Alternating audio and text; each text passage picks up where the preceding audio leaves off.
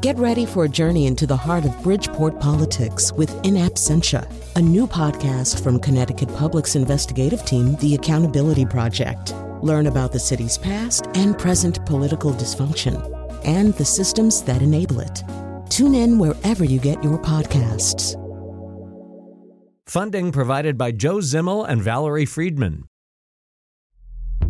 40 30, 30 up to 30 to 20. What's your pleasure? 20 up to 20. 10. I wanted to find out how auctioneers do that. And since I was going to try my hand at auctioneering for the first time, I figured I'd ask for advice from some of the best in the business, including America's oldest auctioneer, who's 102 years old. It's a serious business, but kicking a little uh, humor now and then. Plus, the guy who auctioned off that $28 million seat on Jeff Bezos' rocket ship. Even if you're going very fast, most of the words are not important, and you just make up your own. Plus, insights from the lead charity auctioneer for Christie's.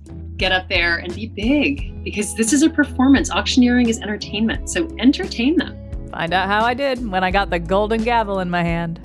Lucky you, if you want to clean up the ruins of your life, you can have Shark Navigator vacuum. Don't we all just want to vacuum up all of our troubles? This is going to start at. I'm Chion Wolf. That's coming up next on Audacious, right after the news.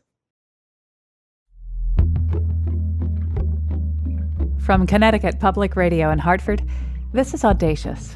I'm Chion Wolf. The price at auction for one seat on a rocket ship started at $4,800,000. Looking for four million nine hundred thousand. I have four nine now. Looking for five million. Five million now. Five million one hundred thousand. It's five million in the front. And it took just four minutes and 51 seconds to get to this.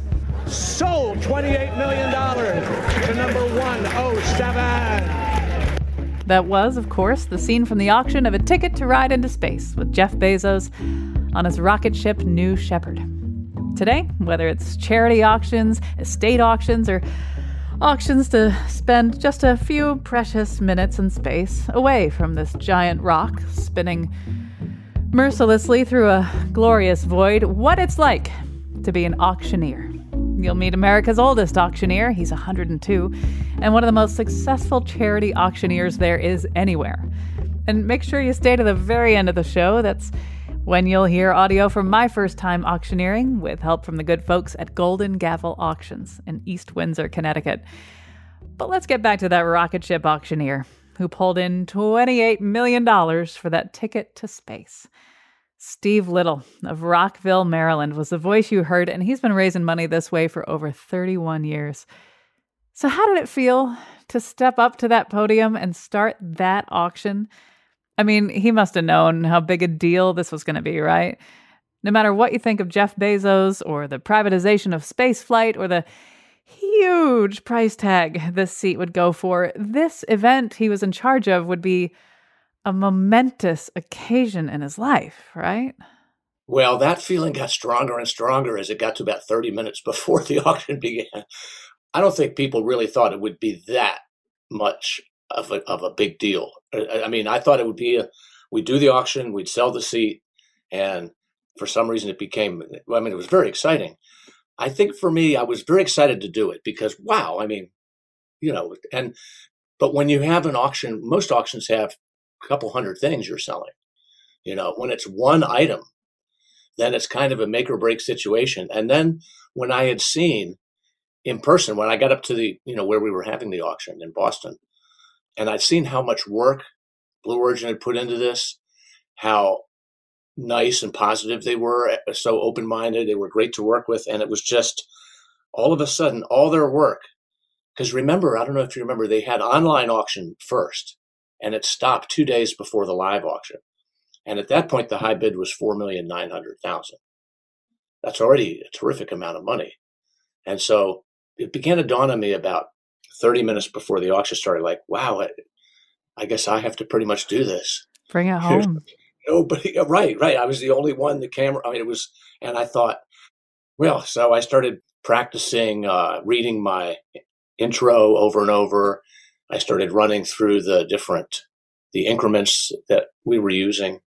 I've been in a lot of auctions though, so you just have to one point one point or another just step in there and do it. Once the auction started, then I was fine. Yeah, like muscle memory. Yeah. When it started at 4.9 million, I guess the better question is like, how much did you think this seat was going to go for? And how much did you hope it would go for? And what was the difference? Well, I have to tell you, uh, Keon, when I am getting ready for a, a high end item like that at an auction, I don't really want to expect what it might bring because, and I would never say it because, uh, well, I would always imagine very, very, very high. You know? Yeah, but what's high in this this thing with no history in terms of well, no, I know. object? It's an open ended thing, which is one of the really fun, cool things about it. You know, it's like you don't really know. But if I set a number too low, even to myself, that could somehow, maybe not psychologically or psychically, just affect the price. I can't put myself or anybody that I represent them to try to sell their item for them. I have to be, have a completely open mind. But I do think it went by everybody's expectations there, even mine, when it got to that price. When it hit $28 million, how did you know it was done? Well, at some point, it becomes a matter of how much time you're spending asking for 29 million. You know, because that's the good thing about an auction. So there's always a chance for someone to pay more until I say, until the auctioneer says sold. I waited pretty long.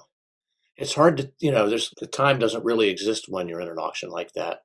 But I wanted to ask, just give them time to think and get a clear no, and then ask again, because people will change their minds. But I already knew, well, heck, if I sell it for 28 million, that's going to, going to be okay too. So, you know, it gets to a point where they know that if they want to bid, they have to bid now. And then I sold it. Does the cut you get, like in your paycheck, Mhm. do you make more money the higher the thing costs? Depends on the arrangement of that particular auction. Leave it at that. Yeah. but needless to say, you must have been very happy for yourself financially after this because 28 million, I don't know, whatever whatever sliver of 28 million has got to feel good. Well, it was it was a great experience, and the the overwhelming joy and excitement after it was over in the in the room was fantastic. What did you do afterwards? How did you feel? I almost it was just just like setting some kind of record in a in a race or something, or you know, it was just really exhilarating, almost, stunning. Take your breath away, stunning. And to a person, we were all there. I mean, everybody was just. It was like a big family wedding that everything worked out great. You know. And I know that uh, I have to imagine because Blue Origin and you know the whole effort to bring humankind into space and invest in space again after all these decades, um, and in the ways that you know it's it's now a private industry. You know, on one hand, it's clear that we have to get into space. I mean, space is, is so important and useful for the evolution of our species. And of course, at the same time, you know that there are people who are like, aren't there better ways to be spending $28 million or all this money on what's happening here and these solutions here? And I know it's not your job to figure all that out, but you must be hearing and reading about some of the negative uh, reactions to this auction and this even this whole organization.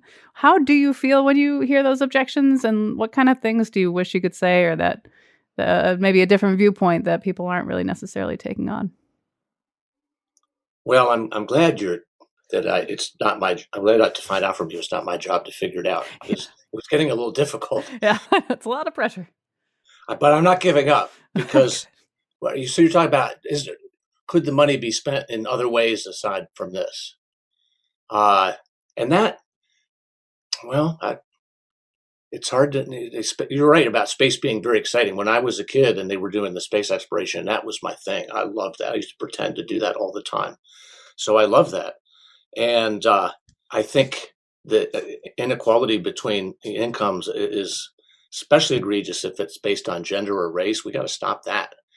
But as a small businessman, and, and when I do auctions, I, I kind of try to look at how it's a way that we establish values and what's valuable and so on. Even the stock exchange is an auction, you know. So I almost every astronaut I've heard of that because we've sold a lot of space memorabilia at, at our, our auction say that when they when they come back that seeing the earth from that perspective and they are kind of blown away by the fragility of it the beauty of it and they can be a pretty profound experience for them. There's a an apollo astronaut edgar mitchell mitchell founded an organization called institute for noetic sciences and uh, it really changes people. So maybe the more people that can experience that the better. Well i have been invited to be an auctioneer myself. Well i'm not auctioning off myself although I wouldn't rule that out. Um, but an auction house here in Connecticut is letting me come and try my hand at being an auctioneer. And so, who better to ask than you for some fundamentals? For me, as a first time auctioneer, it's an estate sale type place. They have some other objects like FBI seizures and, you know, things like that. What are some fundamentals I can keep in mind as I step up to this experience? Okay. Uh, have you been to an auction there already? No. To see how they do it? No. Okay. So it might be good to go ahead of time if you get a chance and before it's your time to go and just see how they run their particular auction and kind of see what that auctioneer is doing. Are you a singer? I am a singer. Well, then the auction chant part should come pretty easily for you and you just try to get a little bit of thing like this instead of talking like this you're talking like this and all your sounds are blended together and you have a little rhythm and then you might say i have five now would you give 10 here 10 now 15 thank you 15 here now 20 and it can be very slow it doesn't have to be the really rapid pace thing but it can still have a little rhythm to it and that might help you get through.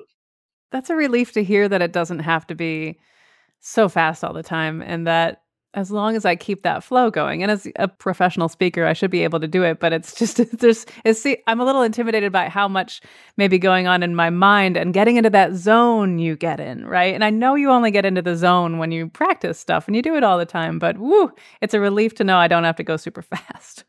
Oh, but you're a media professional already. You won't have a problem, I don't think.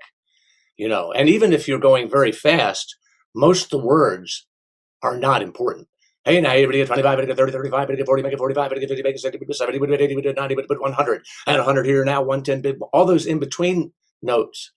But you can't do that when you're selling a, a thing for a million dollars because it's too much money to make a, you know, might make a mistake. But, you know, you can, you can speed it up.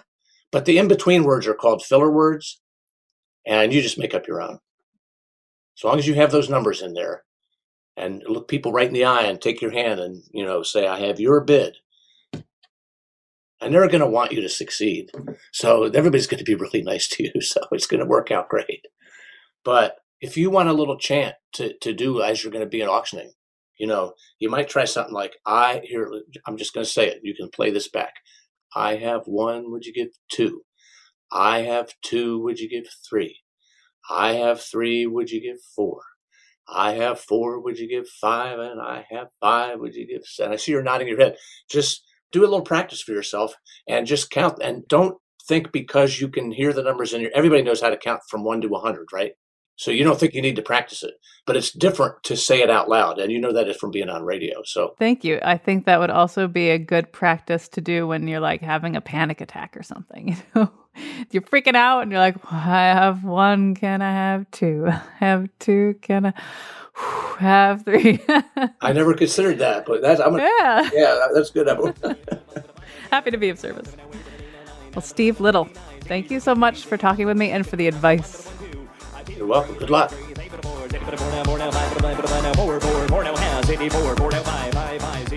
Stay tuned to the end of the show to hear how I did with Steve's advice. I've already used it for a couple of panic attacks. 10 out of 10 would recommend. Oh, and the $28 million Steve raised for that ticket to space? It'll be donated to Club for the Future, Jeff Bezos' foundation, which will, quote, inspire future generations to pursue careers in STEM and help invent the future of life in space. When we get back. When I get up on stage, the first thing I do is try to engage someone in the crowd. Every single person becomes a different role of this play. Hear how auctioneering is a lot like theater from one of the most successful charity auctioneers in the business. Plus, you can beg too long, the audience get restless. When you're the people stop bidding, sell it. Move on to the next item. Auctioneering and life advice from America's oldest auctioneer. I'm Chion Wolf. This is Audacious. Stay with me.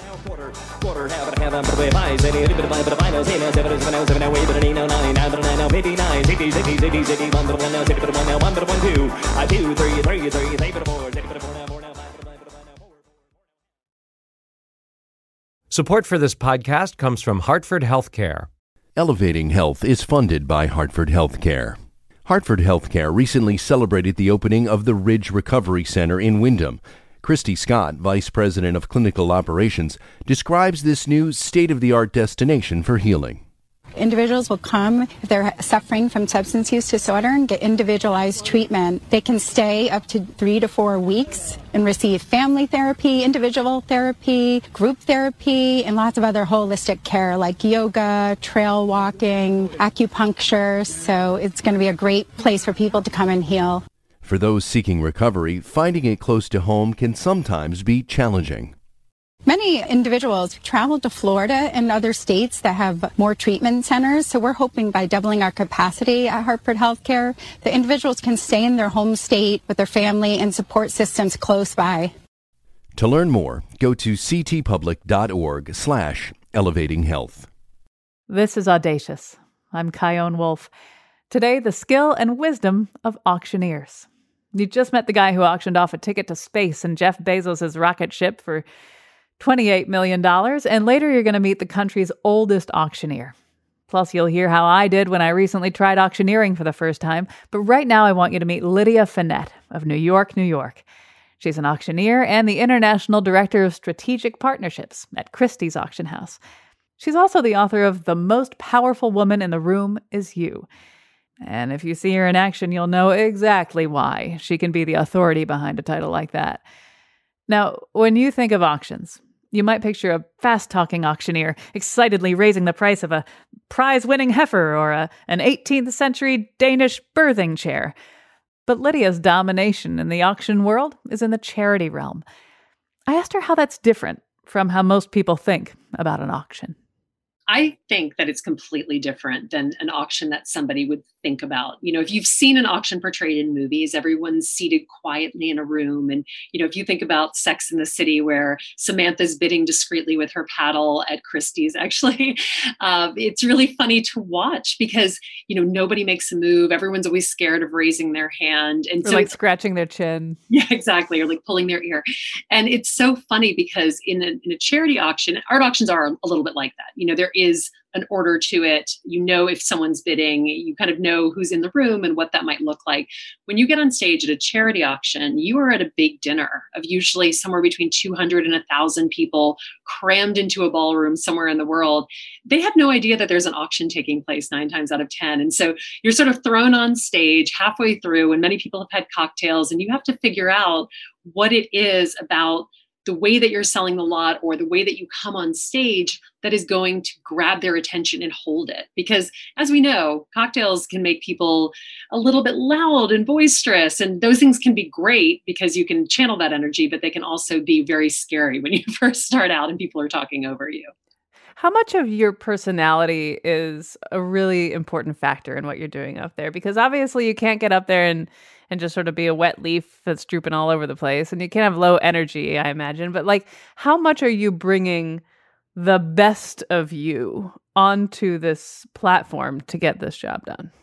I think it is 100% personality driven. I truly do. What I realized over, you know, over 17 years of taking charity auctions, I've taken thousands of charity auctions, is that if you put someone on stage and you are in a box and they are only doing their thing and they are not engaging with the audience, then you will get exactly that back from the audience.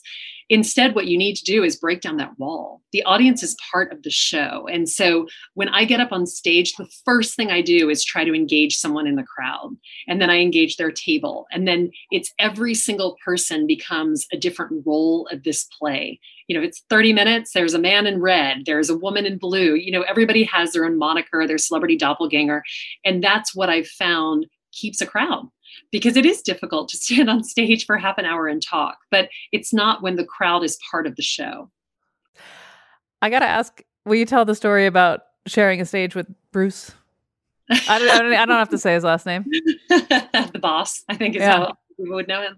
Yes, I've I've actually shared the stage with the boss a number of times because I've taken this auction that he supports every year. It's an auction called Stand Up for Heroes. It takes place during the New York Comedy Festival. And, you know, he's such a huge supporter of wounded veterans coming home and supporting them. And so this supports the Bob Woodruff Foundation. So the, the course of the evening is really Bruce Springsteen playing, but there are four comics, you know, Jerry Seinfeld, Jon Stewart, you know, A-list comics who get up on stage at Madison Square Garden.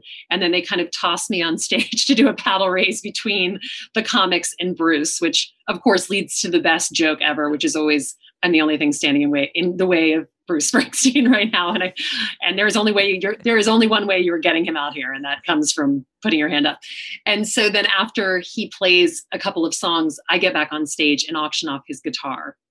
And it's this amazing moment where I stand next to him and he's playing his guitar. And it's, you know, it always sells for so much. But the best part is that he keeps throwing out additional things while I'm sort of up there. So it starts off with I'm selling his guitar. We are at you know 5,000, 10,000 and all of a sudden we're at $250,000 and it's crazy amounts of money. He has such fans.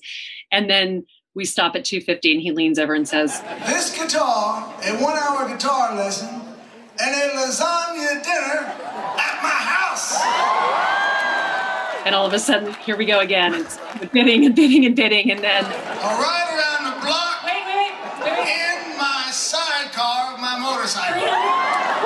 Finally, we get to the, the highest. I think we were at 350,000 and he leaned over and said, I would just say I will give front row tickets to my show. You can come backstage, but you will have to bring your own drugs because the band doesn't share. and I, you know, I am not. Uh, I was such a prude, and it made me laugh so hard. And I said, "Well, this is exactly how we sell things at Christie's." So we sold it for three hundred and seventy thousand dollars. And then at the last minute, he leaned over and said, "Double it." Meaning let's sell it twice. So we sold it twice. The whole opportunity, another guitar, his mom's lasagna, et cetera, et cetera. And we sold it for 370,000 twice for the Bob Foundation. And that was just a moment, if you can imagine how did you how did you comfort how did you sleep that night? What did you do afterwards? Did you, how do you come are you still on the cloud from that however many years ago it was? You know it's funny i have a routine after that one because it really is such an amazing auction. I mean being on stage at madison square garden in front of 6000 people is its own its own moment but i always go afterwards with my brother and sister who live in the city and one of my best friends uh, we used to go to the spotted pig and grab a burger because it's really you know it's still open at midnight and so we would go there and have a, a hamburger and kind of celebrate the evening. But, you know, I'm a mom of three. So the next morning I get up and I go to school with my kids. And it's hilarious in New York how many people go to these events. And then the next day I see them at drop off in the morning. And so, you know, I'm dropping off my kids and someone said, I saw you last night on stage with Bruce Springsteen. Um, and it's just, it's such a wild, it's such a wild ride. It's so fun. All right, now let's talk about women in this world. In the auctioneering world in general, it doesn't seem like a lot of women do this kind of work. Why do you think that is? And what do you think it would take to attract more women to this field?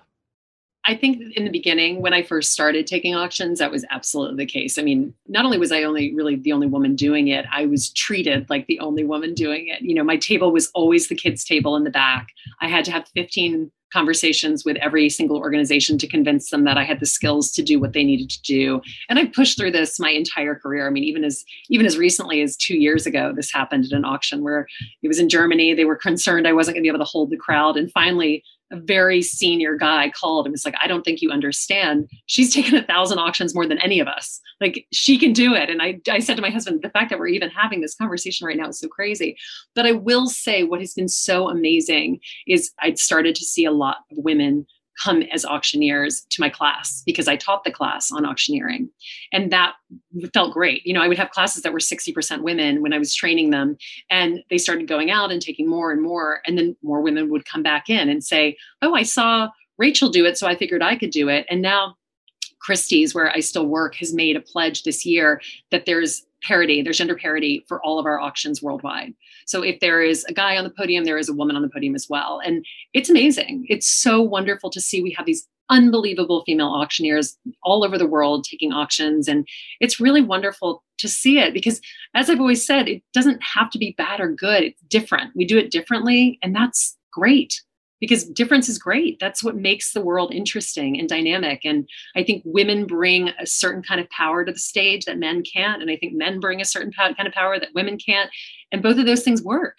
So it's been great. And it's been really fun, especially in the past year, to watch this all start start to unfold. So I am about to try my hand at auctioneering. It's not at Christie's. It's an estate auction house called Golden Gavel Auctions in East Windsor, Connecticut, and they're going to let me give it a shot. So what are some things I should be keeping in mind as I step up to the mic?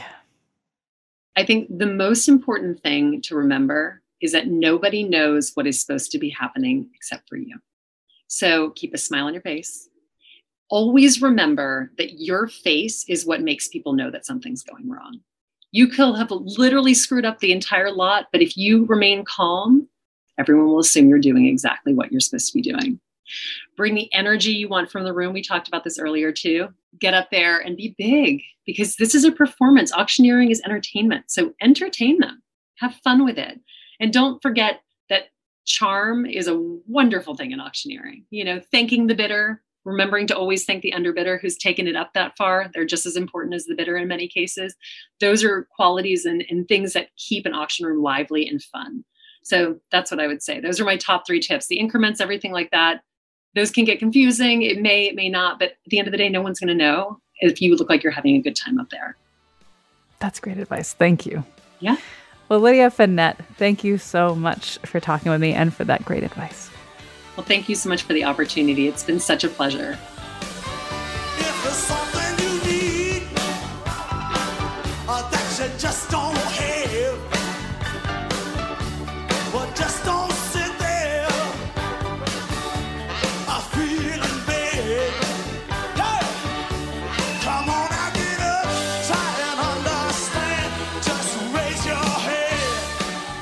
If you added up all the years that the four guests on this show have been auctioneers, that still wouldn't add up anywhere close to the years Bertram Boyum has been alive. At 102, he is America's oldest auctioneer. I wanted to hear his reflections on the skills he's developed over his life in this field and get some advice before I go off and try it for myself. He joined me by phone from his home in Rushford, Minnesota, and we started off talking about the art of the chant? Well, you can understand many of the auctioneers today, they, they think a fast chant is good, and you can't understand them. You don't know whether they want $105 or 205 yeah, you can't understand it, but I had many compliments over the years that we can always understand you as an auctioneer. And that to me is a very, very important you'll never become a Hall of Fame auctioneer like I am if you're very, very difficult to understand. Would you say that it's important to have a sense of humor as an auctioneer, or is it all business? Like, what role does humor have in the role that you play? No, you you have to have a little humor with it. It's a serious business, but you have to be serious, and yet at the same time, you you kick in a little uh, humor now and then. Can you give me an example of what it sounds like to do a really good chant?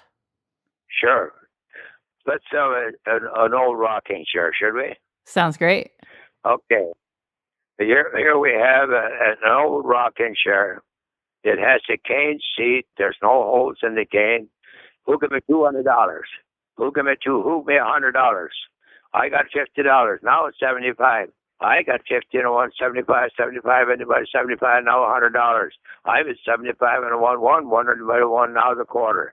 I got a $100, now the quarter, quarter, anybody quarter, now the half, now 75. Now 2, 2, would you give it 2? I got 175 over here, now 2. Would you give it 2, 2, anybody 2, 175, now 2, now the quarter. I bid two hundred dollars and I want a quarter, quarter, anybody quarter, now two and a quarter, now the half. I get two and a quarter, now the half, now seventy five. I got two and a half over here, 75. Where are you going to find another chair like this? Take a look at that good chair. Only two seventy five. Thank you now, three hundred. Would you give me three three hundred about three hundred dollars? Three hundred oh come on. Make it even money and you'll always remember what you paid for. Three hundred dollars. Would you give me thank you, three hundred dollars. Now the quarter. three hundred dollars, quarter, quarter, anybody, quarter, quarter, anybody, anybody, all done, all done at three hundred dollars on this nice chair, three and a quarter, three and a quarter. I sold the chair for three hundred dollars. Buyer number seven hundred and forty-six. Woohoo! that was great. Thank you so much. Did you buy the chair? I bought the chair. Oh yeah, I bought it. That is my chair. I will go pick it up. the auction business is a great way to dispose of merchandise. And it's one type of business that's based on the honesty of the people more than any other business. I assume you're married and have a household. And if you were going to have an auction, then put everything out on the lawn. And there are people walking around there before the auction looking at it. Then you sell it to the people.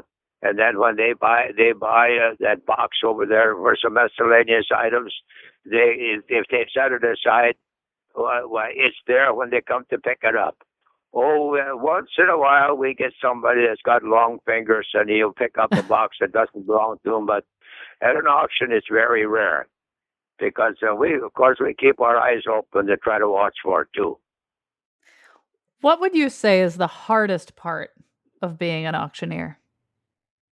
The, the hardest part is to keep control of the audience. There's a lot to an auctioneer that the average people don't see. For example, when when I start selling, I sell pretty fast, and I don't, you know, I get uh, over here on uh, on the twenty now, thirty, thirty now, five, five, anybody five, thirty-five, five, five, sold at thirty dollars.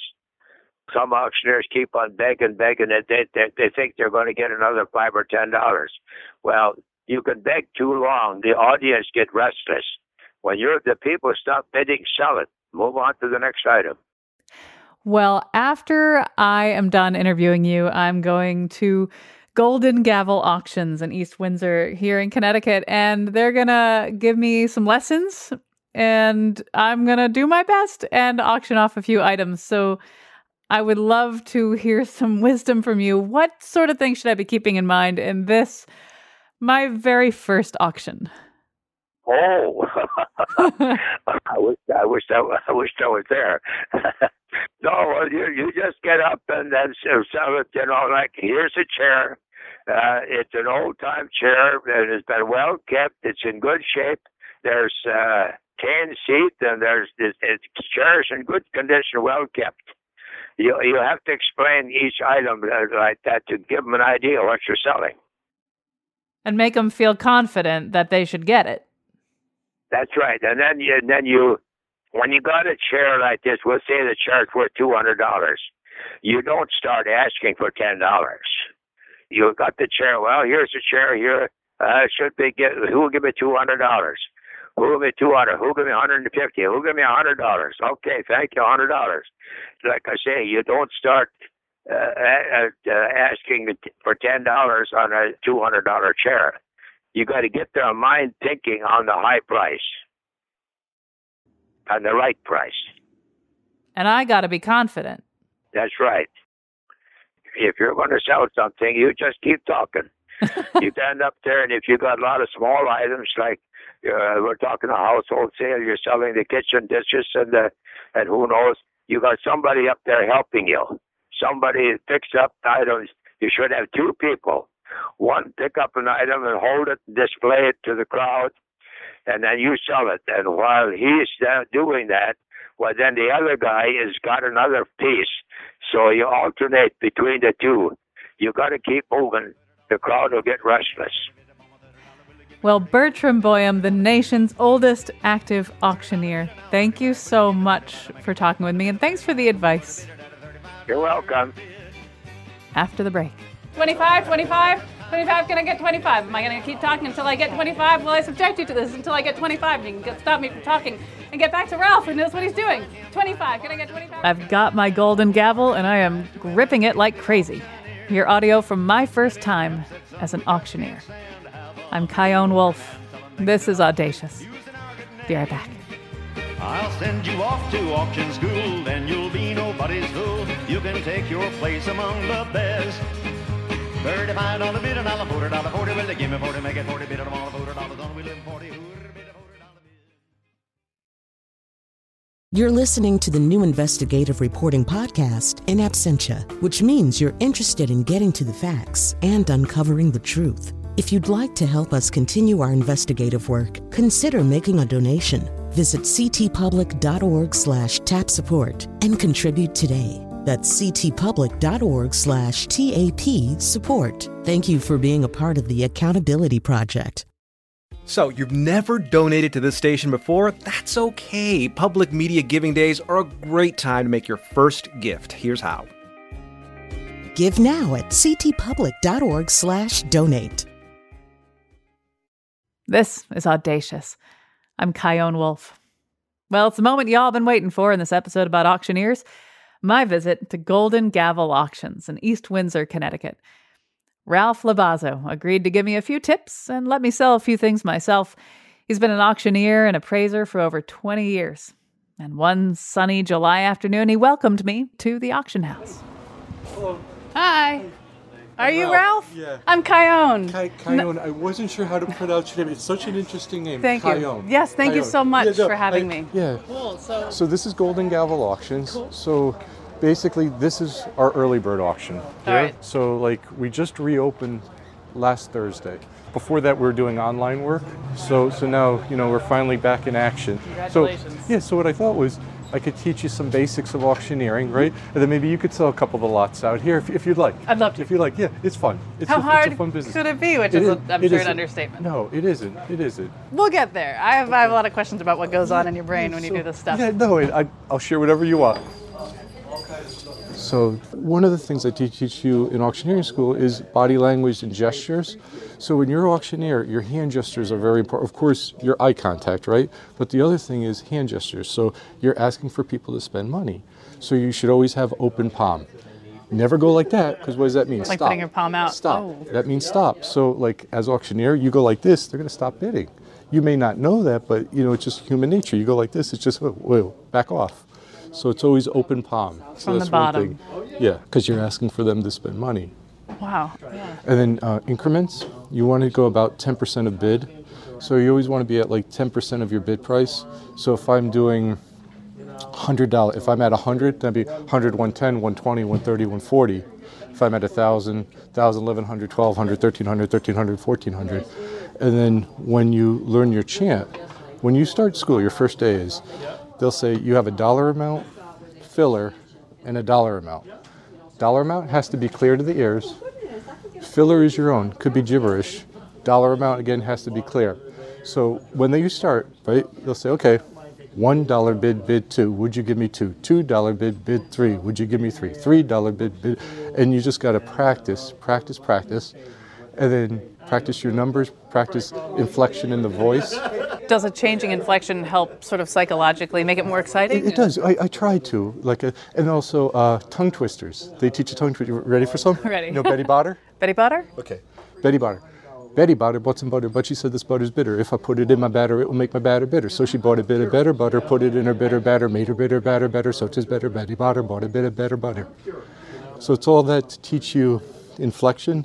And control. Yeah, well, that, yeah. And so then they'll say, go in 10. So 10, 10, 20, 20, 20, 20, 30, 30, 40, 40, 50, 50, 50, 50, 60, 60, 60, 60, 70, 70, 80, 80, 90, 90, 90, 90, 80, 80. And they just keep on going back and forth. So all that, by the end of the day, is just like, whew. And then you get home and they say, sell everything in your house, sell everything in your apartment. You're driving on the highway, sell cars that are passing you or you're passing. So practice, it's constant practice. Like, practice makes perfect. It, you couldn't be truer in the auction business. I know that everybody can learn, just like anything, but like, is there a kind of person that's really good at this? To, to me, it's just like, you know, you have to have interest in object and interest in people. If you have that combination, then I think you do well in this industry. One without the other, I think you're going to flounder a little bit because interest in the person, then you get to know. Oh yeah, hey, good man. interest in the person, you get to know their background. You buying and selling. You know, you, you, collectors. Like sometimes I'm at the podium, and be like, why isn't Jim bidding on that toy lot? I, I know he loves those 60s models. I'd be like, Jim, and he's just like, oh, I didn't know it was coming up, you know? So, Will you sometimes in that kind of situation, would you be like, Jim, what- you know, like in the middle of the bidding, Jim, where are you? I do I have $10. Jim, Jim, you going to give me 20, Jim? quick story, right? I met my fiance at auction, right? So she was with her mom, and during preview, we just started chit chatting. And she's just like, Oh, when I was a little girl, I had this Tiffany Taylor doll, and it's in this box lot. I'm like, Oh, that's really cool, Jen. You know, I, I hope you get it tonight. And that was it. So I'm at the podium, and the Tiffany Taylor doll comes up, and she's yakking with her mom. Like, she's not paying attention. And I'm just like, Jen, Jen. I, like, I'm at the podium, like, trying within the chant. I was like, She's not listening. So I ended up buying it. And after the auction, I was really cool. I'm just like, hey, Jen, did you did you get your doll? She's just like, it never came up. I go, no, I, I sold it. It came up. I go, you know, bear with me a little bit. Don't don't leave yet. So I presented it to her. She's just a doll from her childhood. It had different colored hair, you know, you kind of twisted. I think that sealed the deal for me. So yeah, it that's a, helped. hell, that's a hell of a way to do that. Have you ever had an object sell at a price that really surprised you? one of the, the the highest dollar thing that we had here, right? It was uh, a Hamden estate. This was 20 years ago. This was like I was a newbie. Pat and I got called to a house in Hamden, Connecticut. The father had died. Two sons was left everything. Beautiful, beautiful things. And this was when the market was still strong. It's changed quite a bit. And the son says, "You guys, you could have everything in the house, sell to the highest bidder." Dad's really fond. He was fond of this Buddha. It was a carved wooden Buddha. It was missing its hands and it was missing its headdress. And the interesting thing about that was his body cavity was hollowed out. I'm just like, I don't know. I don't know Asian antiques. I, I, I'll tell you what I know. I'll tell you what I, I don't. But I know how to use a camera, and I can take pictures of it. We could put it on the website. And so they're just like, you know what? Dad always thought it was five thousand. Could we have a reserve, a minimum of five thousand dollars? Okay. Yeah, everything else is going to the highest bid. Cool. We drew it up with a reserve of five thousand.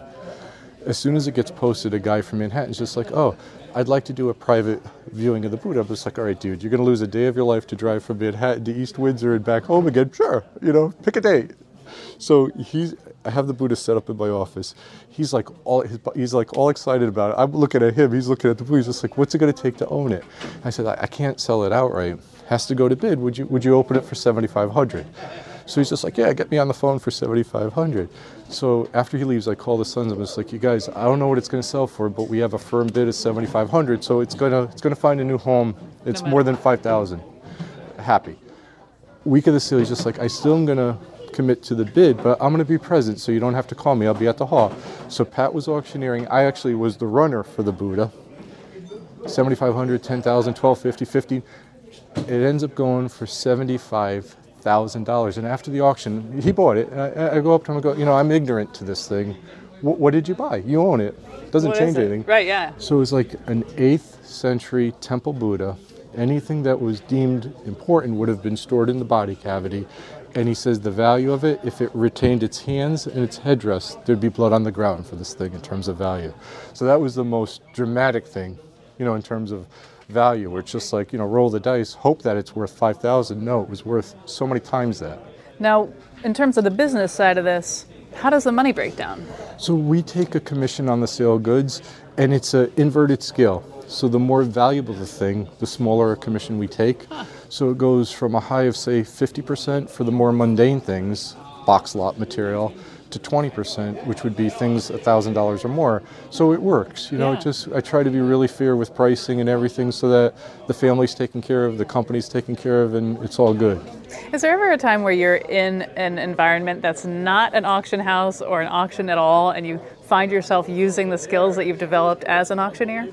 A good question. I, I, I guess it happens without like thinking about like maybe if I'm in line for a coffee or something, I'll, I'll start you know thinking about it. Like like you know if gosh this person can't decide what to order. Like maybe if I you know offer it at different prices, it might be more entertaining for them. Maybe you know. could be like, you'd like a venti soy latte. Do you want a soy latte with whole milk? Do you want a soy, soy latte with skim? I'm not sure how lattes work or soy. exactly. Oh, well, you'd be perfect. Okay, good. Right. We'll see. We'll Yeah, see about yeah, that. No, no, I, I trust that you're going to do just fine. All right. Thanks. Whew. All right. So it's starting to get busier in here. Excitement yeah. levels rising. Oh yeah, yeah, that too. Yeah. so I'm just gonna like trail you and learn some things, and then But at some point, I'd like you to sell something I'm if you're down. cool with it. Okay. I, I am. All I'm gonna take some All right. mental notes, Okay. and then I'll hop, I'll hop in at your Test. All right, welcome everybody. All right, welcome everybody. Welcome back. Beautiful crowd. Good to see everyone. We're going to get back to selling outside. Early bird auction terms and conditions real quick. There's an 18% buyer's premium discount by 3% for cash good check. Most major credit cards accept in tonight's auction. There are a number of apps to bid. Pat and I'll be executing apps for the podium. Under bid a win bidder is over to who he or she's bidding against. We're going to be starting out here, folks, with um, we got SJ. Uh, SJ, you got the whole row of original. All right, SJ, you can start row. teaching. Yeah, Who's starting yeah. me? Fifty dollars. Whole row you got. Whole row, 50 albedo, 50 albedo, 50 albedo, 40 albedo, 40 on the school desk, 40 albedo, 40 bit 30, 30 albedo, bit 30 bit 20. What's your pleasure? 20 albedo, 20, 10. 10, 10, 10, 10, 15, Yep, yep. 10, 15, 20 now, 20 bit, 20 bit, 5 now, 25 bit, 25, 25 bit, 20. Start your school, 25 bit, 25, 20 to bid, 25, 20 bid, 25. Oh, we're done at 20 bit, 25. Sold for 20 buyer. Number six. Number six takes. Buyer number See, six. uh, All right, we're gonna we're gonna switch off for our guest auctioneer. Okay. You've never done it before, so be nice. hey everybody, my name is Chion Wolf. I'm with Connecticut Public Radio. I have no idea what I'm doing. That's okay. But I did get a little bit of a crash course beforehand. I know that silence is not good uh, when you're an auctioneer. You never want to stop talking, and it's a good thing I'm on the radio because I never stop talking until I'm on the radio. So that's all I got. Um, please be, be gentle. Thank. Okay, so what are we doing? A bench scroll saw. This is a 16 inch bench scroll saw. It's made by Tradesman. It's got a red color and it's got black, and the box looks a little rugged, but aren't we all a little rugged inside? Uh, we're going to start the bidding at $20. I want, do, I, do I have 20 $20? It's a whole thing. You cut things. That's $20 I see to it. Can I get 22 20 25 25 I see 25 $25 for this piece of art. It's a piece of work that's going to make another piece of work for you. It's a piece of art. And we got $20, which is very generous, but maybe 25 25 to get 25 Can I get 22 $22 $22 Oh, we got $22 over here. What good taste do you have? 25. $25 do I hear? 20 now we got 25 coming right? 25 is on its way. 25 25 is a nice round number. We love 25 25 is a quarter of a hundred. It's not a hundred dollars for this thing it's just 25 dollars. You gotta see 25 we're gonna do 22 20 25 25 25 can I get 25 am I gonna keep talking until I get 25 well I subject you to this until I get 25 and you can get, stop me from talking and get back to Ralph who knows what he's doing 25 can I get 25 are we gonna final this at 22 I think you got 20. we got 22 thanks sold 38. 38's your buyer. 38's my buyer. Thank you Never say sold very till the much. You got it. Next Thank up, you. here, you got another piece. You got one oh, more. Oh God, dear God, I'm so, so oh, lucky you. If you want to clean up the ruins of your life, you can have Shark Navigator vacuum. Don't we all just want to vacuum up all of our troubles? This is going to start at what do you think? It should start at How about 50? Fifty dollars. Is a bargain for it. It Says professional on the box. If you ever want to be a professional in your life, congratulations. You can be a professional with fifty dollars. Do I have fifty dollars? Fifty dollars. Anyway, we got 50, 30, 30 dollars. Yeah, we have thirty. We're gonna go to thirty-five. Thirty-five dollars right here. Thank you. I'm gesturing outside. We have forty. Forty is the next going up, and then we're gonna do forty-five. And you know what? I hear fifty right behind me. Fifty dollars makes you a professional. Isn't that something else you can go to see? We have fifty. We're gonna go for fifty-five. We have fifty-five over here. Thank you very much. Do I see here sixty? Sixty right behind me. Do we have sixty-five? Sixty-five dollars is a nice number. You feel good about that. It's a shark. Sixty-five dollars for a shark. 65. Sixty-five. Thank you. We have sixty-five. Do I have seventy? We have seventy. We have 70, 70. Let's go seventy-five. Seventy-five is three quarters of a hundred. I graduated high school, but just barely. Seventy-five dollars. Do I hear seventy-five dollars for a shark? It's a shark, and you don't even have to feed it, except with the crap on your floor. Seventy-five dollars. Do you like seventy-five dollars? I love seventy-five. Seventy-five. Do we go seventy-five? I love seventy-five. I'm going to say seventy-five over and over again. I think that's it. So we have seventy dollars sold to four hundred. You ready for one more? Oh God. You're good. You're really good. Shark Week. Oh, I missed opportunity. I tried to tell you. Pretty good at this. Thanks. All right. You got a hot commodity. It's a coffee pot. Oh, good. Brand coffee. new. That's what we need more of right now is coffee. Coffee. I sure could use some coffee. Maybe you could make me some coffee after this. So we have the Psycho Renaissance collection coffee maker. We're going to start this at Ten bucks. Ten dollars? Are you kidding me? A ten over here. Thank you. We have ten. Do we have fifteen? We gotta have fifteen for this. It's a brand new coffee maker. And if you could do fifteen dollars on this, you could do fifteen dollars on a bag of coffee. You would spend fifteen dollars on a bag of coffee, let alone a coffee maker. So do I hear fifteen dollars on a coffee maker? A coffee we have. Yes, we have good taste in coffee makers. Do I hear twenty? Twenty is even. We got twenty in the green. We got twenty in the green. Thank you so much. Do I hear twenty-five? That nice quarter of a hundred. 25. Twenty-five dollars over here. Twenty-five. Do I hear thirty? We've got thirty dollars for this brand new coffee maker. Thirty dollars. Are you kidding me? This thirty dollars. Thank you very much.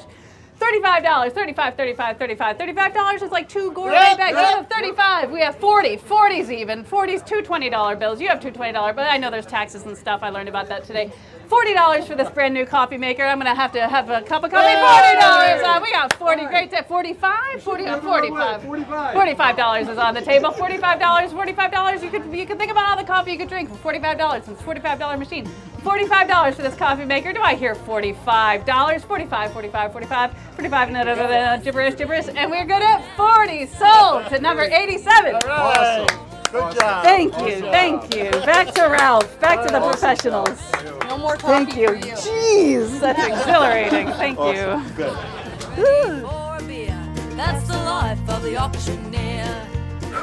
Well, that was a total rush. Big thanks to Ralph Labazzo and the whole family at Golden Gavel Auctions in East Windsor. You can check out their auctions every Thursday, starting at 5:30. Find out more at goldengavel.com. And if you want to see a video of my efforts behind the mic there and photos from my visit, go to ctpublic.org/audacious.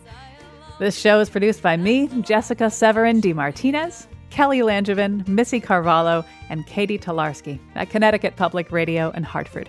Subscribe and you'll always get to hear the show a day early. Plus, you can listen back to shows featuring things like what I was mad about at the end of my first experience at a nudist resort, and what happens when you call the number on the bottom of those I love you Jesus billboards. You can hear that and then some at ctpublic.org slash audacious or wherever you get your podcasts. And thanks for leaving that positive appraisal, see what I did there, on the show. Like this one from Jets fan. So extremely engaging. I absolutely love this podcast. I have so many podcasts to choose from, but this is the one I'm always drawn to. Chion asks the most thoughtful questions in the most sensitive ways, and the topic she chooses to highlight always illuminates a subject I've not understood before. Thank you, Jets fan. My ego appreciates it too. Leave an audacious review of your own on Apple Podcasts, and I just might read it on the show. Send me your reactions and show ideas on Facebook, Instagram, and Twitter at Chion Wolf. And my email is cwolf at ctpublic.org. And online, use the hashtag audaciouspublic. Thanks for listening. Of the auctioneer.